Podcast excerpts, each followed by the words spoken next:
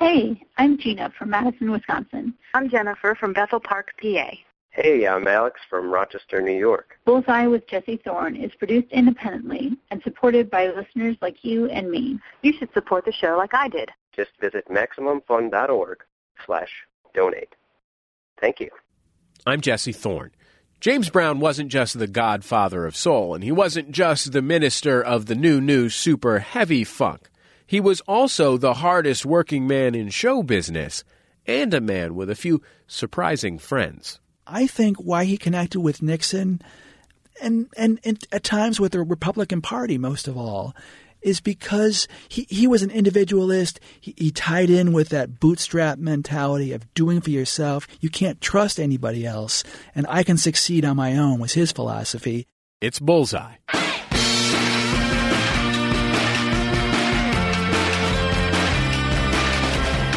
This week, biographer R.J. Smith profiles Mr. Dynamite, the amazing Mr. Please Please himself, from a country wild boy with burlap underwear to soul brother number one. And then comedian Cameron Esposito reveals her rugged childhood wardrobe. How many days a week should a suburban girl wear a coonskin cap? I went with seven, seven days a week. And I'll tell you why you should go where everyone knows your name. All that and more this week on Bullseye. Let's go.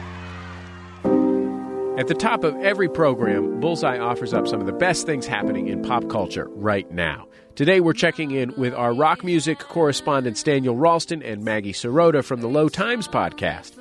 Hey Daniel, hey Maggie, how you guys doing? Great, how are you? Hey, Jesse. Fantastic. I couldn't be better. Um, Maggie, I want to start with you and your recommendation. Uh, this is a song called Life by the band Summer Camp. Um, I am excited by any band called Summer Camp. That pretty much gets me right off the bat. Tell me a little bit about these guys. They're a guy girl duo from the UK. They don't have much in the way of a catalog. They've got an EP coming out this summer that um, was written entirely on a piano. And it just seems perfectly poised to be a great summer song like if I had a really if my barbecue was kind of winding down and I wanted to inject a little life into it, I'd probably put this on.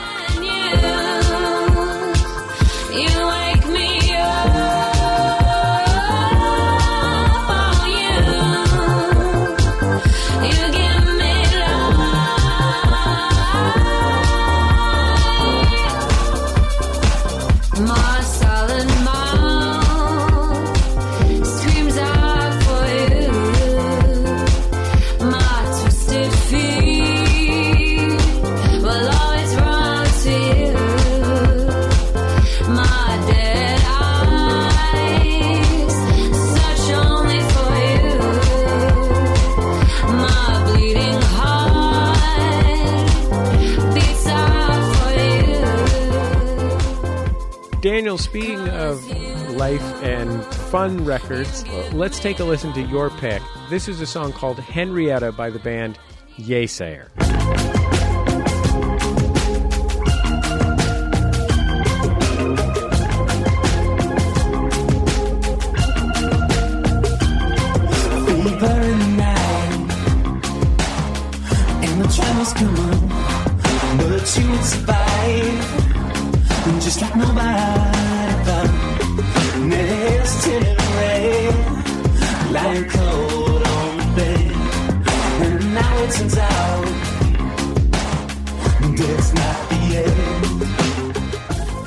Yeasayer is a band that, on the surface, always sort of did not appeal to me because I, I, t- can I can tend to write bands off when I hear the words Brooklyn, Dancy, and things like that. but the first song of theirs I heard was a song uh, on the Dark Was the Night compilation called Tightrope, and I was just so surprised by the depth of the song itself. And I think this new song, Henrietta, has a little bit of that same thing where it's a really fun song. Again, like Maggie said, it might be something you wanted to put on in your summer barbecue, maybe on a rooftop in Brooklyn. But uh, there's something else about it that sort of grabs you and uh, and hangs on to you for sure.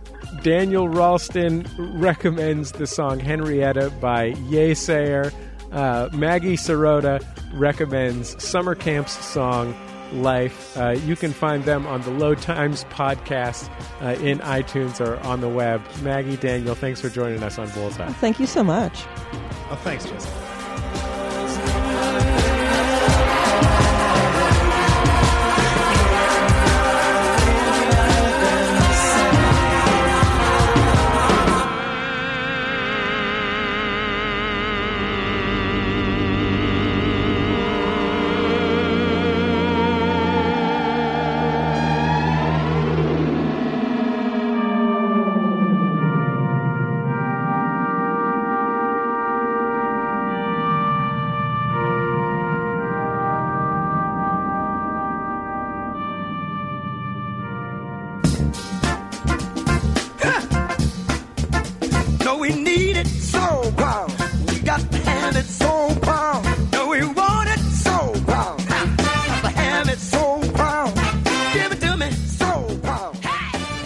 It's Bullseye. I'm Jesse Thorne. He was known by many names Mr. Dynamite, the amazing Mr. Please Please himself, Soul Brother number one, the hardest working man in show business, the minister of the new, new super heavy funk, and most of all, as the GFOS, the godfather of soul. James Brown went from a Georgia jailhouse to the top of the charts, and in his four decades of recording and performing dominance, he left a legacy that's unmatched in American popular music. My guest, RJ Smith, is the author of the first major biography of Brown, which traces his life from a literal whorehouse to being the king of soul and creator of funk. The book is called The One The Life and Music of James Brown.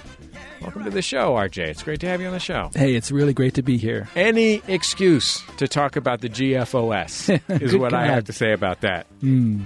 I, I particularly enjoyed uh, the part of the book at the uh, the concerts around the Rumble in the Jungle in Zaire, where he wears that GFOS jumpsuit. That's a great era because yeah, he he had the jumpsuit and he has this kind of strapping cummerbund thing. uh, he he was getting a little little bit soft around the middle. Uh, you know, he's middle aged there. This is like seventy six or something like yeah, that. Is yeah, that right? yeah. Yeah. So the the cummerbund is like a foot tall. I went to an estate. Uh, well, there was an estate auction and also a collection of stuff from the estate uh, in, a, in a museum in South Carolina.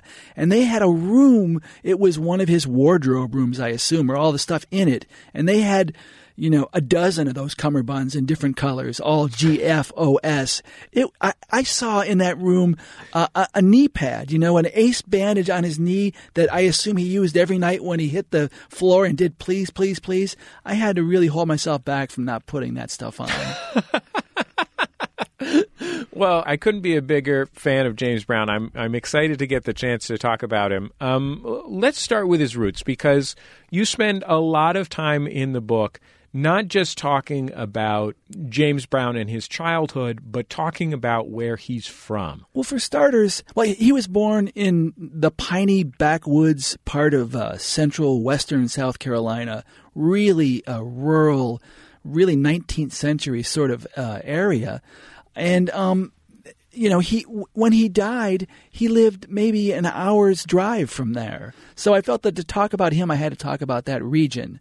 And everybody that comes from from that part of the state has this amazing uh, affiliation with it. It's one big reason why I think James Brown could be friends late in his life with Senator Strom Thurmond, uh, an arch conservative, uh, segregationist, not somebody you would think would be on the next square in the Hollywood squares with James Brown. If he was on Hollywood Squares, it would probably read "Celebrity Racists" from Thurmond. yeah, yeah, but they they were Southerners, and they came from the same neighborhood, basically, not you know within a few a short drive, and that matters. That really matters there, and they knew how to talk to each other. They had folks who knew folks, and that was it. Tell me a little bit about the circumstances of James Brown's childhood. He was he was not a rich boy. He, he, no, uh, you know his his dad worked in the. He, he took turpentine out of the pine trees uh, when they were living in South Carolina and collected it in buckets and lived in a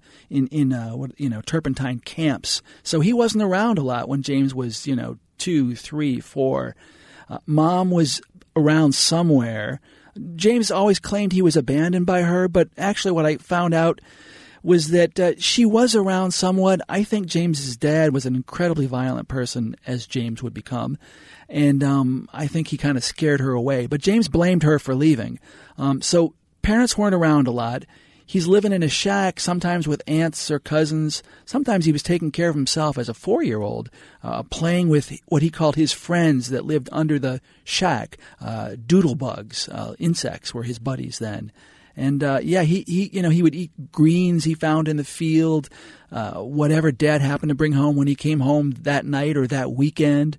Uh, it was uh, not an easy existence, and it didn't get much better when he walked to Augusta, Georgia, as a as a nine year old with his dad, uh, living in his in his aunt's whorehouse, uh, taking care of himself.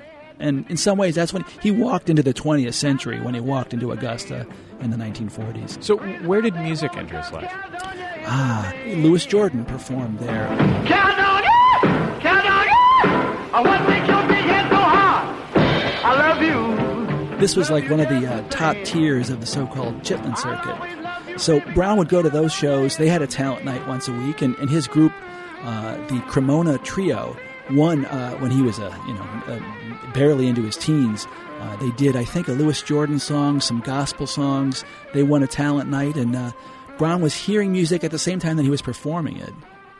So, tell me about um, how a young James Brown ended up uh, ended up in jail or in in a sort of as you describe in the book jail was sort of a different thing Yeah. back than what we might imagine but how did that how did that happen Well, you know, it's funny. I was thinking about this today. Uh, that that whole jail time for him, and he said something really interesting to a, a close friend a little later in his life that I always am going to wonder about. He said the police wanted him for other stuff, more serious stuff that he may or may not have done. And there's always been this uh, rumor that Brown committed worse crimes than the breaking into cars that he ended up going to prison for. Uh, but the, so he said that the police were out to get him for something he may or may not have done.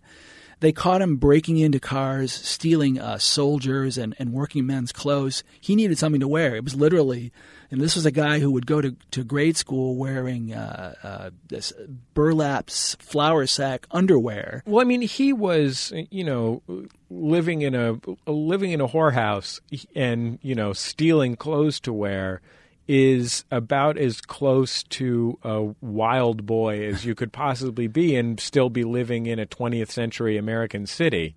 Um, and it, just being somewhere where even if the food was gruel, you could expect food That's right. is a huge difference. Yeah, yeah. I mean, there was a, a, a expectation is exactly right. He had he knew he was going to get sleep that night. He knew that he was going to get fed the next morning. He had a radio. Uh, they called him Music Box in prison. He he formed a gospel group in prison. I don't get the impression that he was driven to form a gospel group because of his faith as much as because that was the type of group that you formed if you wanted to get singing gigs. Yeah, yeah. I think that's exactly right.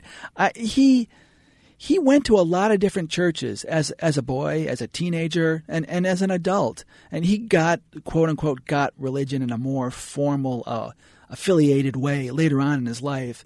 But uh, he went to a lot of different churches, and he, he often said, or at least once said, that he, he studied these preachers. He, even as a kid, was studying how artists or speakers or performers connected with audiences.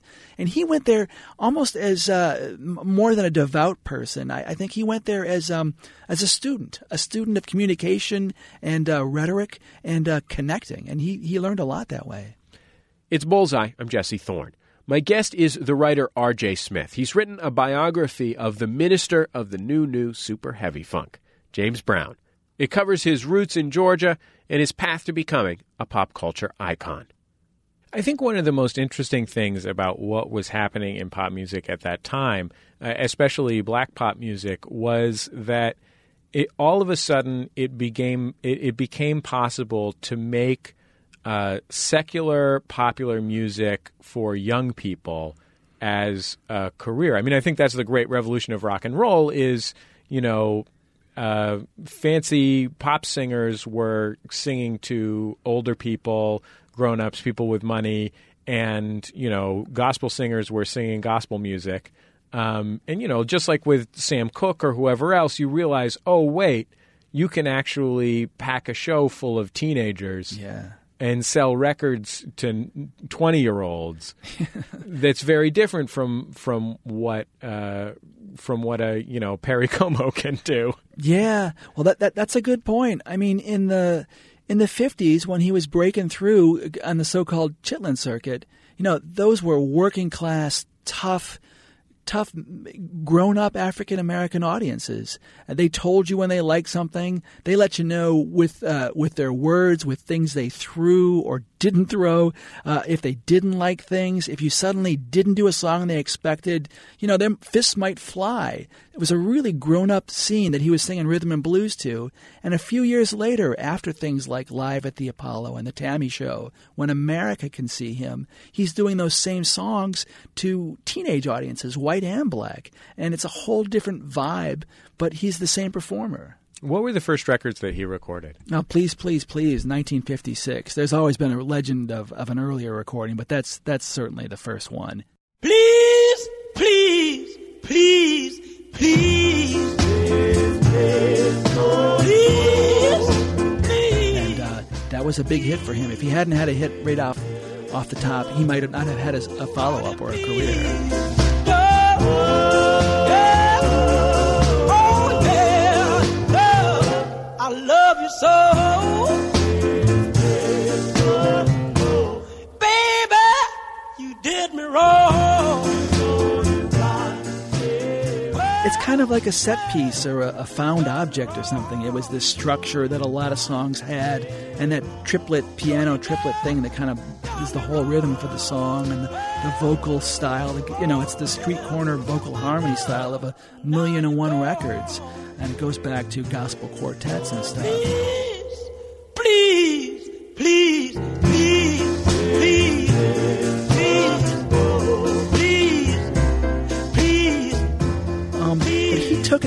Places that had never gone before. He performed it night after night in these clubs and worked up an amazing, you know, could be a 20 minute routine, crawling around on his hands and knees. He'd get off the stage and crawl through the audiences. He'd find a pretty girl and he'd beg her, please, please, please come back, baby. He just pushed. He pushed and pushed and pushed with that song. He's he's this live, animated object, and it's, he's burning.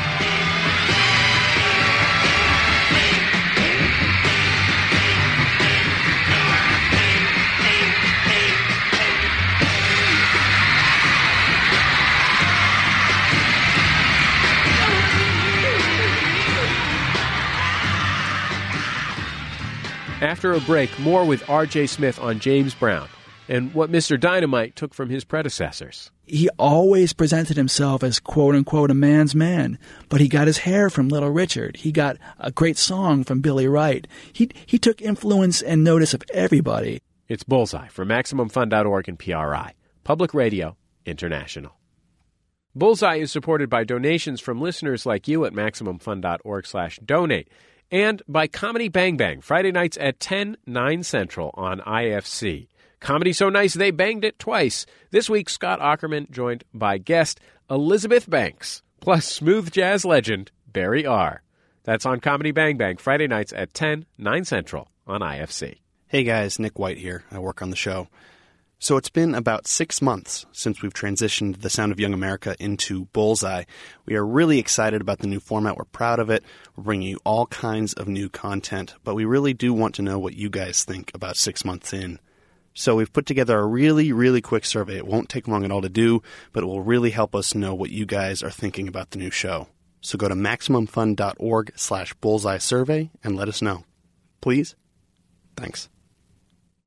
It's Bullseye. I'm Jesse Thorne. My guest, R.J. Smith, is the author of a biography of James Brown, the musician and band leader, the godfather of soul, who helped shape the face of modern popular music. I want to circle back to one of his influences that you write really extensively about in the book and really fascinatingly, and that's Little Richard. L- Little Richard followed in Louis Jordan's footsteps as the king of screaming in hmm. popular music. Yeah. Little Richard, when he was not a star, came to this town, Toccoa, Georgia, which is where Brown had lived when he got out of prison. A small town up in the mountains, northern Georgia. Little Richard was playing there. Brown and, and the Flames asked if they could come on stage and play with him, and he knew better than to turn his stage over to anybody. But he did say, when I take a break, you guys can come on and play for a few minutes then. He liked what he heard. He gave them the number of his manager, Clint Brantley, in Macon, Georgia, big town. And in a, in a few months, they were all living in Macon, Georgia, with the same manager. He definitely was somebody that Brown was studying very closely. They went, you know, he, he, he got his hair very clearly from people like Little Richard and Little Richard. And this whole amazing tradition in the South uh, that uh, it's been called the tent show queen tradition. Um, a singer named Billy Wright in Atlanta. Yay, yay, yay, talking about mercy. Tell me what the mercy a gay man. He had his hair up that way before Little Richard did. And other figures, Esquerita, an amazing piano player, taught Little Richard some things uh, and had a high uh, gospely whoop that uh, Little Richard inherited. All these people are, are in, the, in the clubs and doing the same sort of things, and, and there's an influence there on, surprisingly, maybe, maybe not so surprisingly, on James Brown, you know, who well, he's not a tent show queen. He he always presented himself as quote unquote a man's man, but he got his hair from Little Richard. He got a great song from Billy Wright. He he took influence and notice of everybody. There was a great turning point in James Brown's career that um, you write about wonderfully in the book, and that is he had been putting out this series of follow up records to Please Please and had not, you know, he'd had minor hits, but was not smashing with anything um, until he recorded an LP uh, that he had to really fight for, which was his first live at the Apollo recording. Yeah.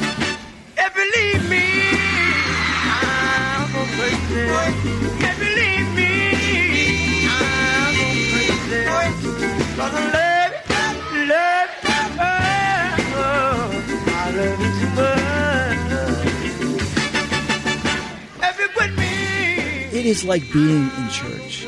Some sometimes in that record when he is going back and forth with a, a, a totally intimate relationship with the audience, people shouting out, he's hearing that and feeding off that energy, shouting back at them, going back and forth.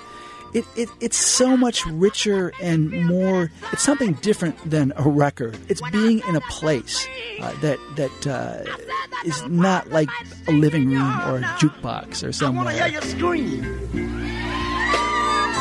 I wanna hear you say, ow! I wanna hear you say, ow! Don't just say ow, say ow! And I believe my work will be done.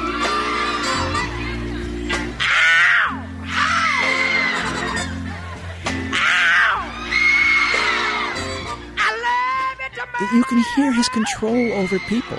He, he lived this dangerous life, and he had so little control as a kid. And I think being alive on the stage and, and having this amazing magical power over people in the audience kept him kept him alive in a way. And you can hear it on, in the, on the live at the Apollo record.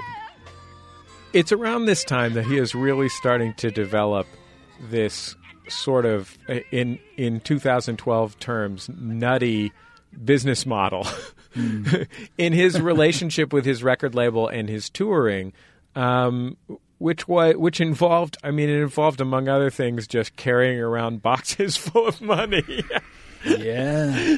but also also involved a sort of uh, it's funny because to say that it's a feudal relationship with his record label makes it sound like uh, the record label was controlling him. But he, what's remarkable about it is that he has essentially, through sheer force of will and intelligence, and I guess you would say street smarts, twisted around that into something where he is somehow in charge. Yeah, that's right. That's that's exactly right. He was a fighter, and Syd Nathan was a fighter. And why they worked so well together, I think, was because they they had this awful marriage where they shouted and all but came to fisticuffs. They never did, but but they they shouted and they kind of respected each other and and stubbornness. Brown respected stubbornness, and he rose to the occasion and became more stubborn. Um, you, you know, I mean, the relationship with Nathan was like he constantly Brown wasn't getting paid a lot. The way that he made most of his money was from those shows, not the hits. He would take bo- shoe boxes and cardboard boxes of money and have different guys carry it. He had rolls of bills in the toes of his boots, and um, but he was he was always needing money. And so one thing that would happen was Nathan would say, "Well, I'll tell you what, I'll loan you five thousand dollars, but you got to sign another contract for the next two years." So he was constantly on the hook for more time, uh, just because he was always uh, in, in need of more money from the guy. So in that way, uh, yeah, he looks like a supplicant, but he knew clearly he, he was the hitmaker, especially as the 60s went on. This is also when he's starting to develop what you might call his unique management style. um, he had been he had been trod upon a little bit in at the very beginning of his music career, and within five or ten years in the business, he was very sure what he wanted in his organization. On all levels, uh, with band members, with uh, managers and business associates, with girlfriends, he never wanted to be dependent on people. It's one reason, among many, that he had, you know, two, four, five drummers in the band at one time. Drummers were important, but he didn't want to be beholden to just one drummer. That was giving somebody too much power.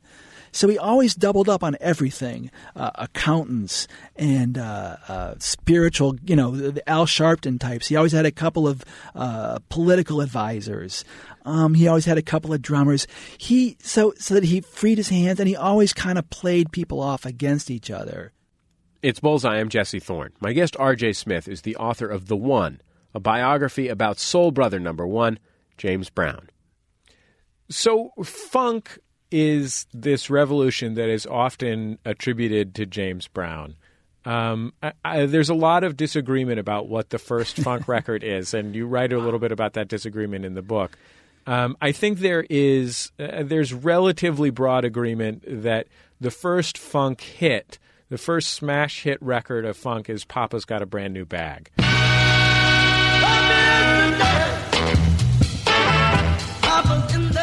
The world changed around James Brown as James Brown was changing. Um, and, you know, the world of the late 1950s when he entered the scene and the world of the mid 1960s when he, uh, around when he invented funk, were very, very different. His initial relationship was as an observer in a way. Uh, the segregated system especially in the South where he made so much of his money live, um, he didn't select it. it. It was forced upon him. And artists like him learned how to make it work as well as it could work for them. They played either segregated shows or strictly to black audiences. Uh, and when suddenly uh, audiences were integrating and artists were expected to have a, a point of view on integration, it became complicated for somebody like James Brown who wanted that circuit of black businessmen and record stores and and radio stations that catered only to that audience that he thrived on and used to advance his his, his career and have hits with. Suddenly, it was dissolving uh, as integration was was slowly happening. But as well, people are expecting pop stars like Brown to have uh, opinions Brown came after the fact to that, and, and yet he seized on it to become a bigger star and to actually say things to people that mattered and that helped uh, speak to the civil rights era.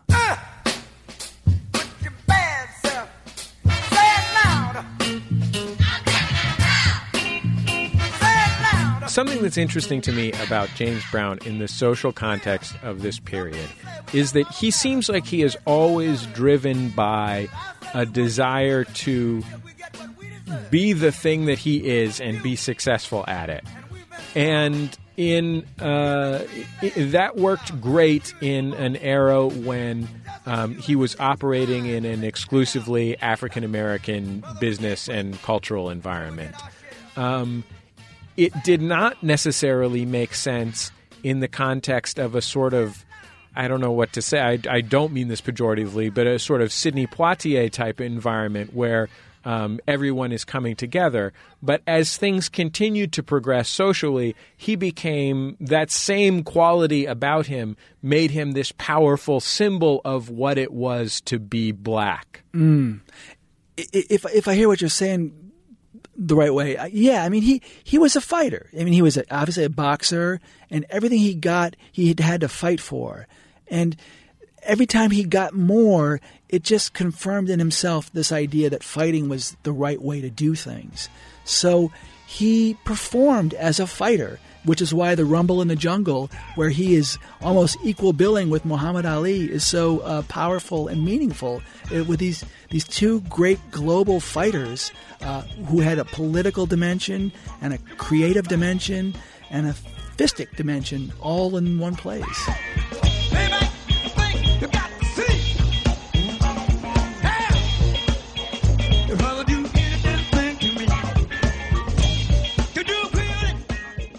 He didn't necessarily identify himself with the things that people were identifying him with, especially politically um, in the late 60s. Yeah, yeah, that's the other part of uh, saying no that could be a problem for James Brown.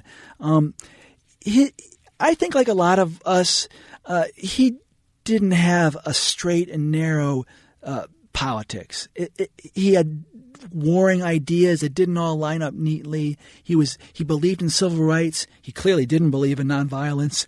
Uh, you know, he he he didn't he, he didn't agree with Dr. King's tactics, but he admired and, and I think loved Dr. King ultimately. Um, you know, he was critical of the Black Panthers and didn't and didn't didn't truck with that. He he thought separatism was going to be a big problem, but but yeah, and then in the late '60s and in, in 1972, uh, he sides very verbally and photographically with Richard Nixon and it became a huge problem for him with his audience, uh, white and black. Um, it became, and when people said, James, you're making a big mistake, this is a conservative, or this is no friend of the black man, or this is someone who, who, who doesn't line up in people's minds with say it loud, I'm black and I'm proud. When Brown heard that, he, he went out there and endorsed him again, you know, because that's that was the fighter in him. And the uh, you tell me no, and I'll say it twice. Uh, and it really came to blow up in his face. And also, James Brown was not afraid to, you know, have a meeting with Richard Nixon because he wanted something out of it. Oh, when know, he was in tax pro- when he was in tax trouble for running an entire business based on uh, boxes full of money. yeah, well, he was hoping to get some things, I think, from the Nixon administration, uh, honorable and and business moves and stuff. But on the deepest level, I think why he connected with Nixon and, and, and at times with the Republican Party most of all is because he sided with that uh, thread in, in, in conservative or Republican politics or Southern politics or whatever we want to call it. Um, and they're all different things. But with that strain that's that has a mistrust for social programs, uh, that that that he, he was an individualist. He, he, tied in with that bootstrap mentality of doing for yourself. You can't trust anybody else. So yeah, if I, I don't want a handout, just get out of my way and level the playing field, and I can do I can succeed on my own was his philosophy. And we can argue, and I don't think Nixon really did that, but he spoke that language. He he, he used those symbols uh, to attract people like James Brown very successfully. It's Bullseye from MaximumFun.org and PRI, Public Radio International. Production of Bullseye is supported in part by Squarespace, a site for creating a blog or portfolio with over 100 templates and fonts using a drag and drop interface, offering 24-hour support and online workshops. More at squarespace.com/bullseye. The Memory Palace is a remarkable podcast about history.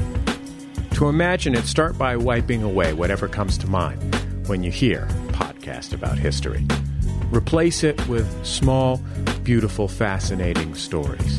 Things you'd never imagine and never expect. A sense of awe and wonder. Something amazing. That's the Memory Palace. the newest podcast in the MaximumFun.org family. Find it free in iTunes or your favorite podcatcher or online at MaximumFun.org. That's The Memory Palace, the newest podcast in the Maximum Fun family. It's Bullseye. I'm Jesse Thorne. My guest, RJ Smith, is the author of a biography of the hugely influential musician James Brown. The book explores Brown's multifaceted life, from music to politics. It's called The One The Life and Music of James Brown. By uh, the mid 1970s, the dominant dance sound in the United States stopped being the kind of noisy funk sound and started being something that was much more refined, not a representation of a live performance, and eventually became disco. Yeah. And that was a really tough time for James Brown, who had never. The, I mean, the train had had never decelerated before. Yeah, that's right. And the sad thing, well, there's a lot of sad things about that period from endorsing Nixon and its after effect on. You know, but one sad thing is that when he made James Brown records, when he made funk records, um, they were really good records or or pretty good records. Um, you know, but it was when he tried to make disco records and couldn't, or his heart wasn't into it, or he, he you know, that's when he started to really sound less than we want James Brown to sound like. What's that nickname that he had? The original Disco Godfather, the original Disco Man. Which Yeah, one is it? uh, The original Disco Man. Yeah. Yeah. Which is, you know, I mean, and and it's true and it's sort of. That's it. That that that's his point was that you know this came from me, and, and a chunk of it really did. You know.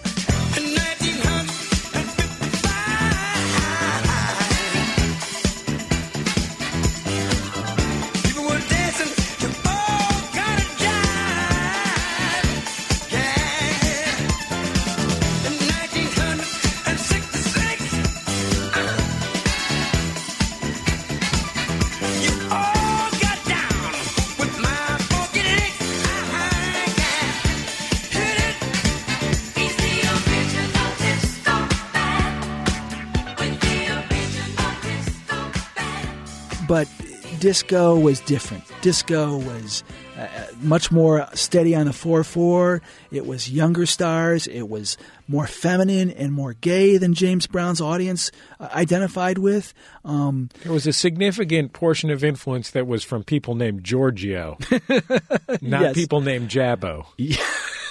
That's it. That's it. Yeah. He he did not know what to do. I mean, he he he was you know he was the road runner going over the cliff, uh, and running, running, running, running was always the default setting. Right. That's what you did. You kept going. You were the hardest working man in show business. You always ran and you always worked it out. And if you needed money now, you kept running, and the next show would get you some cash to get to the next town, and so on.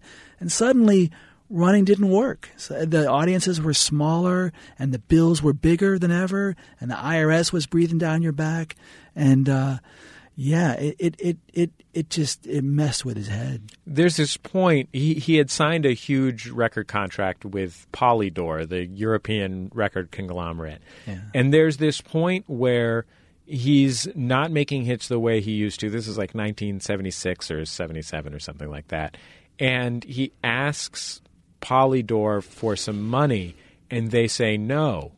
I mean, he he was in the habit of just asking the record company, "Hey, send me twenty five thousand dollars." Yeah. In fact, I think it was twenty thousand dollars for Christmas. He, yeah, he wanted he had to, he had to buy some Christmas gifts or something. That was the, what he was saying. And yeah, he he would always hold not always, but one strategy very successful and necessary was that he would hold the next record from Syd Nathan until King paid him money up front to to release a record. Well, he tried that with, with, with, with Polydor, and they said no. And not only no, but you are contracted to give us a next record. And your the people that you owe money are all hitting us with your bills. So we really need that record before Christmas. And um, suddenly he was not running things the way he expected. When he tried to get out from uh, having run off of the cliff. He did it by transforming himself into this sort of country guy, um, not country music, but um, you know he had been he had foregrounded his cosmopolitanness and his internationalness. But when it got really tough, what he did was drive a pickup truck and or a conversion van around his property in Georgia. Yeah, that was uh, to have a home base, to be a good old boy. Suddenly, not in a, a self conscious or constructed way, or only halfway constructed, maybe. There was a side of him that definitely was that way. I mean, that's that was where he came from, and as I say, that was why he could talk to Strom Thurmond, who felt that way uh, to some degree too. He had a career resurgence, um, as did a number of R and B musicians around the release of the Blues Brothers. Yeah, And Yes. I, you know, I was born in 1981. I don't remember when the Blues Brothers came out. I remember it as something that, that I loved as an 11 or 12 year old. Um, it was a weird thing because it was the first glimmerings of baby boomer nostalgia at the same time as it was the first sort of hipster looking back on black music of white people um, coming into the mainstream. Yeah. I think that he thought, thank God, these smart Hollywood or Saturday Night Live guys got it. They got it right. I should be in movies. I I should be singing in movies. And he kept running and he kept going and he could be playing shows uh, at the Lone Star Cafe in New York, uh, you know, for hundred people, or he could be playing shows in in Italy for tens of thousands of people at a festival the same year, the same month, and uh, it was another show. It was he never dialed it down. He needed that vibe that he got from the audience. He made that horrible record with Afrika Bambaataa. Oh, peace, yeah, unity, love, and having fun is the chorus of the song.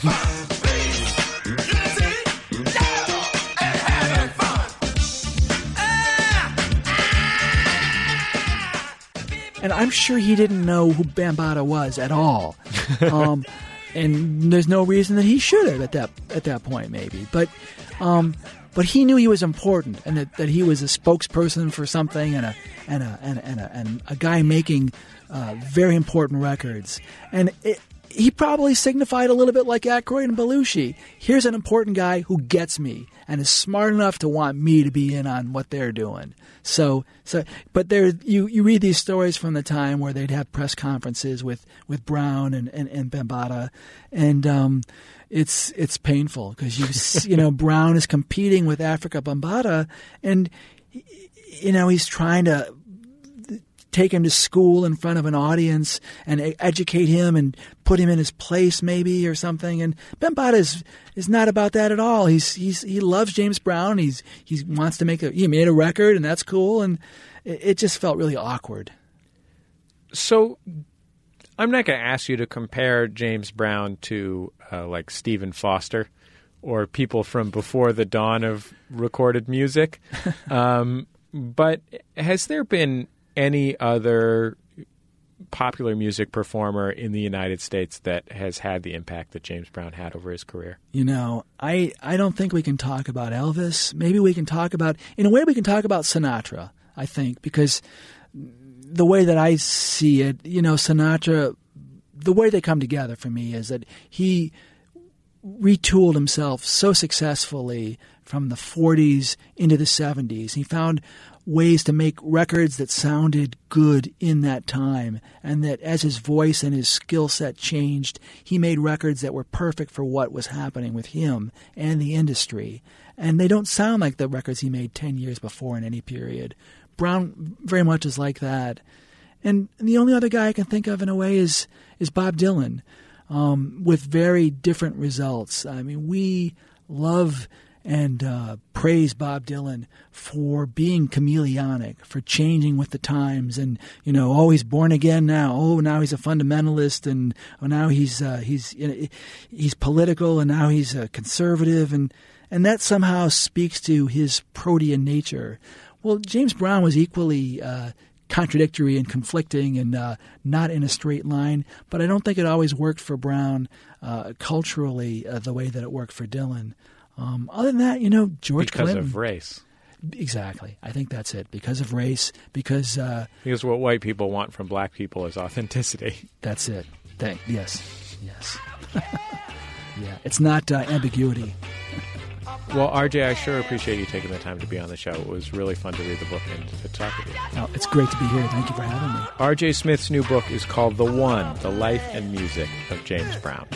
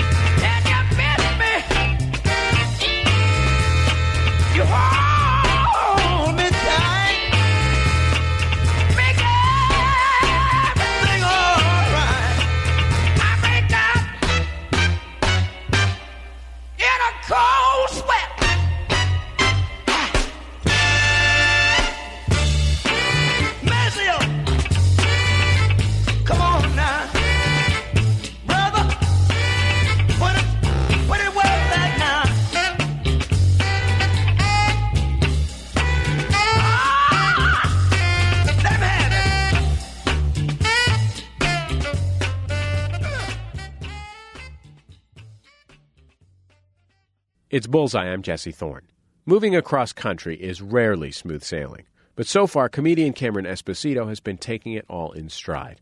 Esposito was featured on this show just a couple of years ago when we were in Chicago, and lately, she and her signature haircut, the side mullet, have been popping up all over the country, from TBS's Just for Laughs Festival to South by Southwest and the Aspen Rooftop Comedy Festival. She's just moved from the Midwest to Los Angeles, and she wasted no time getting to work. On her first day in California, literally her first day in California, she trekked up to the San Bernardino Mountains to join me and 200 of the luckiest people on earth, if I do say so myself, at the fourth annual Max FunCon. I'm happy to be here in California. It it really did affect me when uh, all the Prop 8 proceedings were happening here. My biggest issue. Oh, should I? I'm like a giant lesbian. did I? There's like one or two people that are like, really? Everyone else is like, yeah, for sure. Look at those boots. Prop 8. So that was a crazy moment. Um, as a woman who dates women, that was a crazy moment because one of the arguments of the people who wanted Prop 8 to stay on the books, one of their uh, arguments was that they didn't want little kids in schools to have to learn about the existence of same sex couples. That was the wording. That's not my wording. That was their the existence. So it wasn't a morality judgment. It was like here's the thing. I grew up in the suburbs and I wish to God, all right, how many days a week should a suburban girl wear a coonskin cap?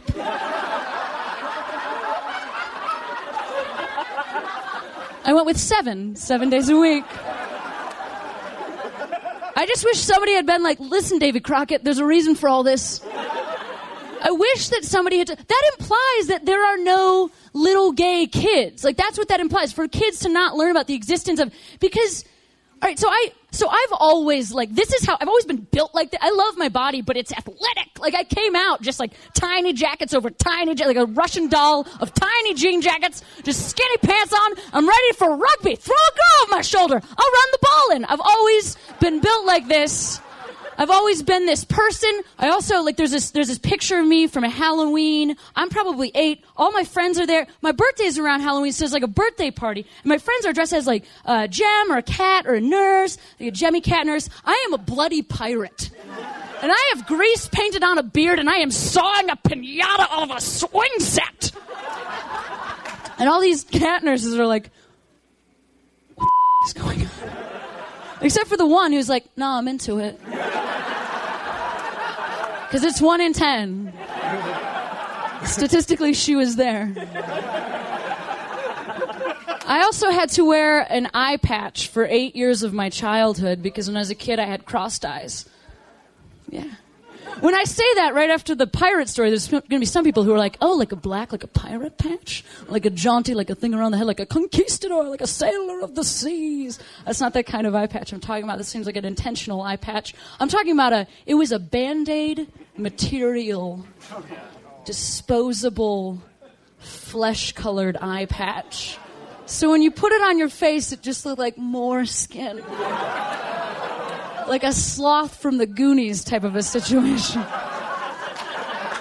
to soften the blow, the people, the company that made these eye patches, they put in the box, they put these stickers. Because I think that they thought kids were going to be like, oh, what do you have on your binder? What do you have on your trapper key? Oh, like a Lisa Frank? Was that like a Lisa Frank rainbow? Well, check this eye patch sticker out. I think that's what they imagined, but never caught on. I think partially because it's really, it's genuinely tough to rock an eye patch.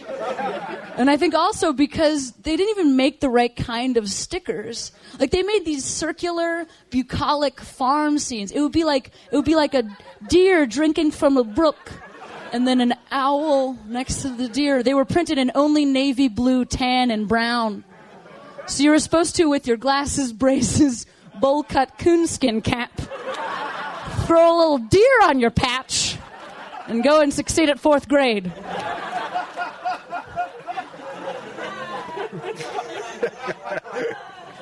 I just wish that somebody had said to me, Listen, kid, your eyes are totally going to straighten out, but you are not.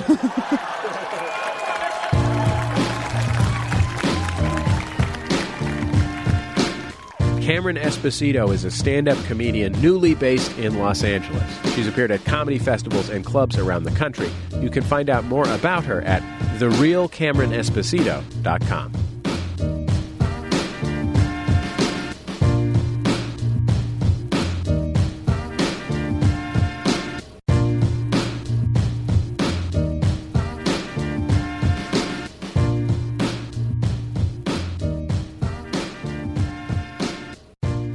the end of every show, we feature a culture pick from yours truly.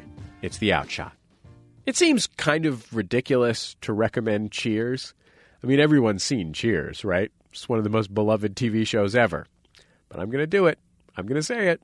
You should watch Cheers.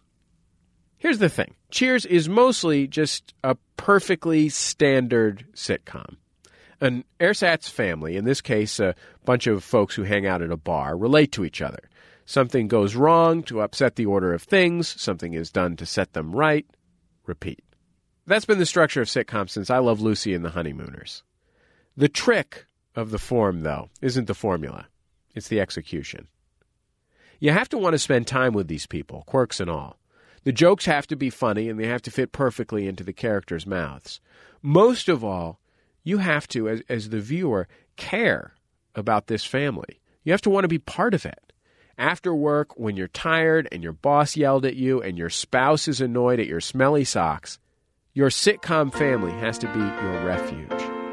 Making your way in the world today takes everything you've got. And that's actually what Cheers is about. Cheers is about having a home, having a family, having a place to go, no matter how tough your circumstances are. A disgraced baseball pitcher, a simple minded kid from the boondocks, an insufferable mailman who lives with his mom, a tired woman running from grinding poverty, a failed scholar, a psychiatrist who can't quite live with himself. All of these people go to Cheers not to drink or to work, but to be home. And no matter what mistakes they make or have made, they're welcomed. And the great part is, on Cheers, so are we. You wanna go where everybody knows your name.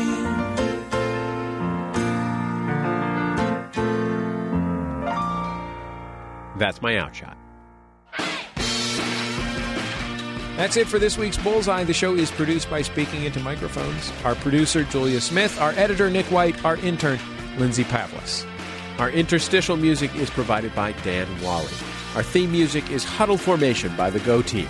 Our thanks to the Go Team and their label, Memphis Industries, for letting us use that. You should like us on Facebook at facebook.com slash bullseye with Jesse Thorne. All of those words in one long string to get special updates. You can also find us on Twitter at bullseye, and you can find me on Twitter at Jesse Thorne. I guess that's about it. Just remember, all great radio hosts have a signature sign off.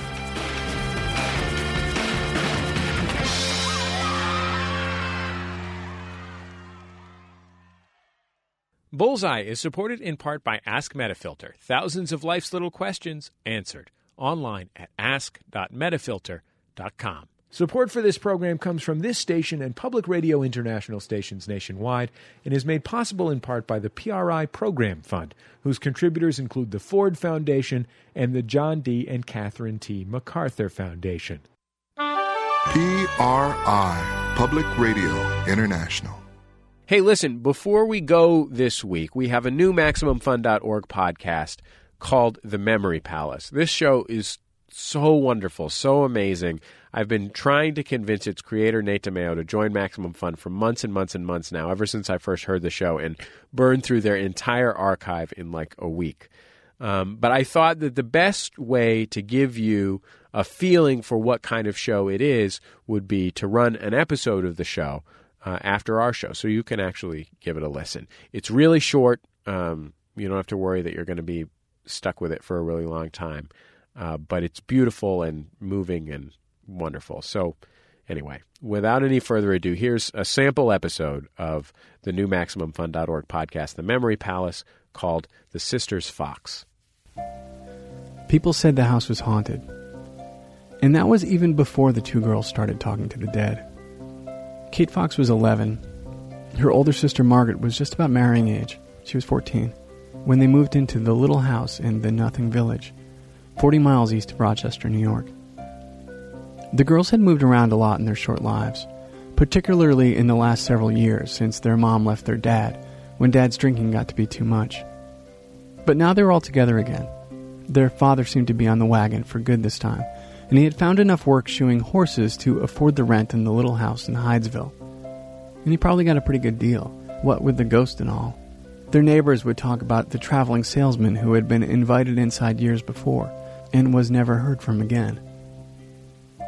Never heard from, that is, until one night in March of 1848, when Mr. and Mrs. Fox first heard the strange sounds coming from somewhere behind the living room wall.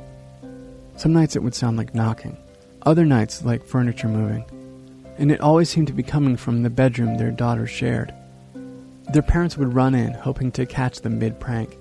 But when they opened the door, the girls would be fast asleep, and they didn't believe that their daughters could be tricking them. These were just girls. But they were tricking them. What started with a little tap tapping on the wall and tiptoeing back into bed, a hand over a mouth, a face in a pillow suppressing giggles, got more and more sophisticated as the nights went on. The sisters found that if they tied twine around an apple and tossed it across the room and quickly reeled it back in, the apple would skitter and skip along the floor and ricochet against the walls and furniture, and sound an awful lot like the restless wandering of a murdered door to door salesman. And on the night of March 31st, the Fox sisters revealed the latest in their growing repertoire of ghost simulation techniques. They called their mother into the room, and told her that Kate had made contact with the spirit. She then snapped her fingers once, and they heard a tap in response. She snapped twice, and it tapped twice. The next night, the foxes and all of their neighbors squeezed into the girl's candlelit room and waited for the spirit. At dawn, the audience slipped out of the house, convinced that they had just spent the night in the presence of a dead man and two girls with incredible powers. Mr. and Mrs. Fox were scared. Their daughters could not stay in that room anymore, so they sent them to live with their older sister Leah and her family. Leah was responsible. She'd look after them. But they found that the ghost followed the girls, and Leah found an opportunity. Before long, thanks to Leah's management, the Fox sisters were selling out a 400 seat theater in Rochester.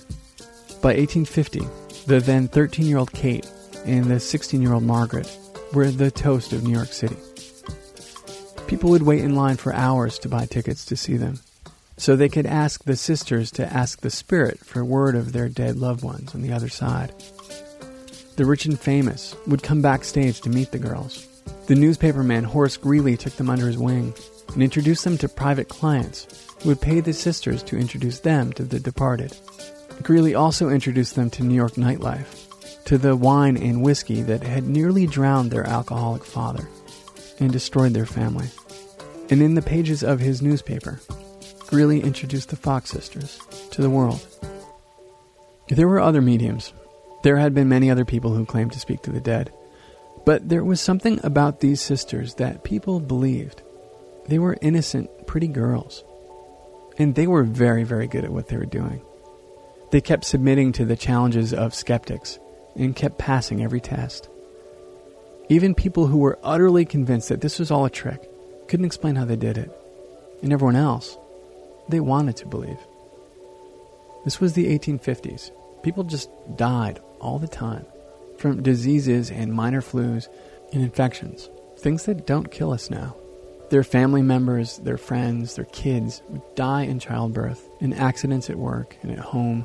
Why wouldn't they want to believe that those they loved weren't gone? That those they lost could be found? Soon people were holding seances like we hold dinner parties. They were putting their faith in tarot readers and mystics. Some were just scam artists, others were just wrong. They were just seeing things that weren't there. But all of them together were changing America and the way its people thought about death and life.